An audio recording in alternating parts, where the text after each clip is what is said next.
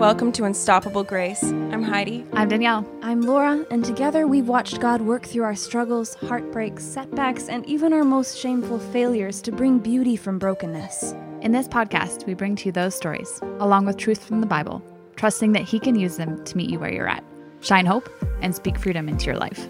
On our own, we are so far from great, but by His grace, We we, are are unstoppable.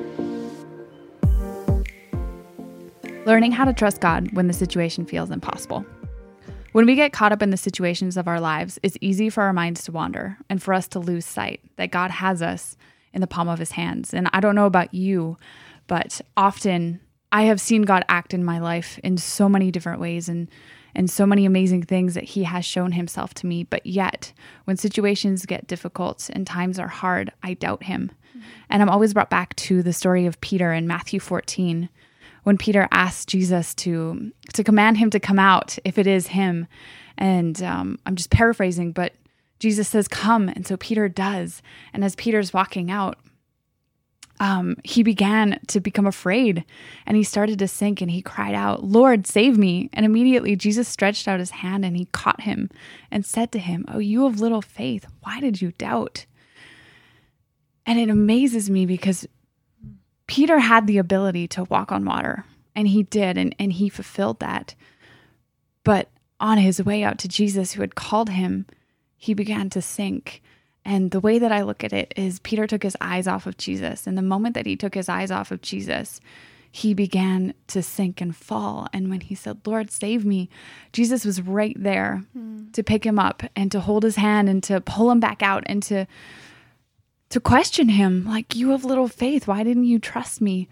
And it's so powerful because i often think that we as humans and as christians we it's easy to say that we trust jesus.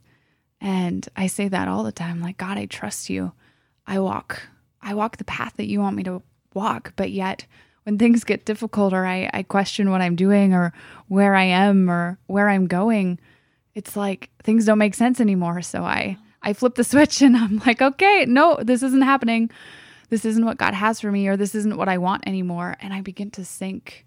And every single time that I ask God to to help me, like God, I'm in this situation, help me. He's there to pull me, to pull mm-hmm. me up and to remind me that Danielle, I got you. Like this isn't this isn't about you. It's about trusting in me and and keeping your eyes on me. Yeah. I often wonder how it is so easy to lose sight of God's provision in my life. But then before I know it, I'm trusting in myself again. And as I just said, it's I get to this point where I think I got it and I think I'm trusting God and, and then something happens. And again I'm I'm thinking that I can't do it or I'm thinking that I'm not good enough. And then I remember that God is there. So how about you guys? How do you struggle with learning to trust God and how can we learn to trust him in a more all-consuming way? Yeah, that's a good question. Um, it is interesting how, how God can show up in such real ways in our lives as, as He has for us many times, and yet we can still lose that focus and and forget and kind of find ourselves doubting, doubting His provision in our lives. Um, a story very recently that uh, I had actually just a couple weeks ago. Um, I was I was really I was struggling. It was one of those weeks where I was just I couldn't see God working in my life. And and I was trusting myself again and I couldn't figure out how to make these things happen that I wanted to do. And and I, I thought that God had called me to step out. I thought that now was the time. I thought that, you know, we're moving forward and God called me out of a place of darkness and now we can surely leave, right? We can we can move, we can make things happen. Um, and I just kind of felt stuck, like, okay, God, you said it's time to go and nothing's happening. Um, and a friend of mine told me a story of uh, his his wife was getting the kids ready to go out to town, and, and she went and started the car and came back in, said, "All right, kids, it's ready. It's it's time to go. Let's let's go." And so the kids started coming up, and meanwhile, she went and started turning off all the lights in the house, and then she went and locked up the doors, and, and then she went and put some dishes away, and the kid said, "Mom, I thought it was time to go." She said, "It is. It's time to go." And she was just busy doing these other things before she was going, but it's not that it wasn't time to go. The car was started and she was going. Um, there was no changing her mind. They were going into town, but uh, but sometimes God takes a little time to prepare us first. So just because it's time to go doesn't mean we're getting in the car. And um, I think I need to learn to trust Him through that process and and to not keep nagging him. God, I thought you said it was time to go. Like, why aren't we doing things here? Um, but to be able to trust that uh, his you know his direction is set. I need to start walking in faith, and I need to stop putting my faith um, as you know, making a, a, condition of if I can see things happening, I'll have faith. But when I can't see that we're actually getting in the car and going somewhere, well, I'm going to keep bugging you because I don't believe you're really taking me anywhere right now. That whole walk by faith, not by sight thing can be difficult. Psalm 49, verses 12 to 13 says, People, despite their wealth, do not endure. They are like the beasts that perish. This is the fate of those who trust in themselves and of their followers who approve their sayings. And that's from NIV. And I, I think of this past summer, Nicholas, my husband, and our son and I went to BC's island um, to visit my sister, so Vancouver Island. And so we went, my sister and uh, her fiance said, There's this watering hole that is just absolutely amazing. You guys got to see it. So we packed up the kids and went to this watering hole, and it was beautiful. And at the watering hole, there was this really big, uh, well, it wasn't really big, but there was this cliff. You could climb up it. You had to find your way up it, and then you could jump off of it. And so I'm sitting on the bank with my sister and my husband.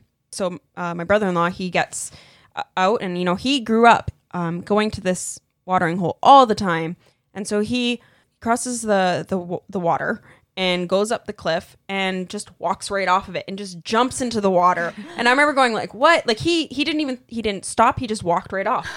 Like it was it was crazy. And so we're sitting there and you know, you see some people going up and people that are like maybe 15 and up look down and they just so terrified. It was like fear just gripped them and they didn't want to jump. You sitting down there on on the bank and you're looking at it and you're like that cliff isn't actually that high. Like just jump. Just jump into the water. Just do it. And there was even this one point where this girl, she'd been up there like for a good 10 minutes. It could have even been longer. And she just was not going to jump. And all these people are jumping past her, jumping past her. And then everybody on the beach starts chanting, jump, jump, jump. But, you know, she's shaking her head, no, I don't want to jump. She's terrified. And eventually she did. And by that point, everyone had kind of lost interest because, you know, she'd been up there for a while. So then Nicholas, my husband, says, you know, we should go jump. You want to go jump? And I'm like, uh, okay, yeah, let's do it. And he has this. He he recently got a GoPro, and he loves this thing. Um, and my husband's also into diving, so he likes uh, going underground or underground, underwater with it. and so we go up onto the cliff together, and you know he has his GoPro. We're at the edge of the cliff, and he takes my hand, and he wants to record us jumping, holding hands. And I'm like, oh, that's so cute. But I was terrified. Even Sometimes after the idea is nicer than the actual yes, experience, right? yeah. And so now, you know, after watching this girl and thinking, like, it's not that high, just jump. And she wouldn't jump. And now I'm that girl. And so I'm standing mm. up there with my husband and you know he's like okay let's just hold hands we can just do it on the count of three let's just go let's just jump and I'm looking into that water and I'm thinking, there's no way. Like I'm terrified of jumping in. That looks that that looks deep and this is really high and I'm I'm terrified. You know, and then as we're standing up there this little girl and she was probably like 6 or 7 years old. She went up and I'm not even kidding you, about 8 times went up, jumped in, swam around, climbed up the cliff, went up, jumped in. And she kept doing it and I remember asking her like, "How do you do that?" And she said, "I'm I'm not I'm not scared. Um, it's not scary. It's fun. And I remember standing there, and eventually Nick gave up. He puts his GoPro down, and you know, by this point, like he's like over it, and so he's like, "Okay, I'm jumping in." I'm like, "Okay, fine." And he had been trying to hold my hand, like I had said, and I didn't want to hold his hand because I'm like, I can't. If if you're holding my hand, I'll drown. Like I need my hands to swim. So I'm like, so anyways, he jumps in, and then he's on the edge, and he's filming it was it wasn't until I'm not even kidding you. I stopped and I started thinking about God. I'm like, okay, God has me. I can trust that God is not going to let me die if I jump off this cliff. I'm safe. And it wasn't until I started to trust God that my body started to relax and then I jumped in. I, I, I honestly I didn't even think about that story mm-hmm. until just now. But I think about how up until that point I was trusting my own ability mm. and would I be able to jump off this cliff and do this scary thing And it wasn't until I trusted God that I was able to jump off that cliff. And how often in life, I think, even when things are really scary, when we trust in ourselves, things can seem more impossible than they really are. But with God, the impossible is possible. Amen. Um, a book that I recently read is called "If You Walk on Water, You've Got to Get Out of. If you want to walk on water, you've got to get out of the boat" by John Ortberg.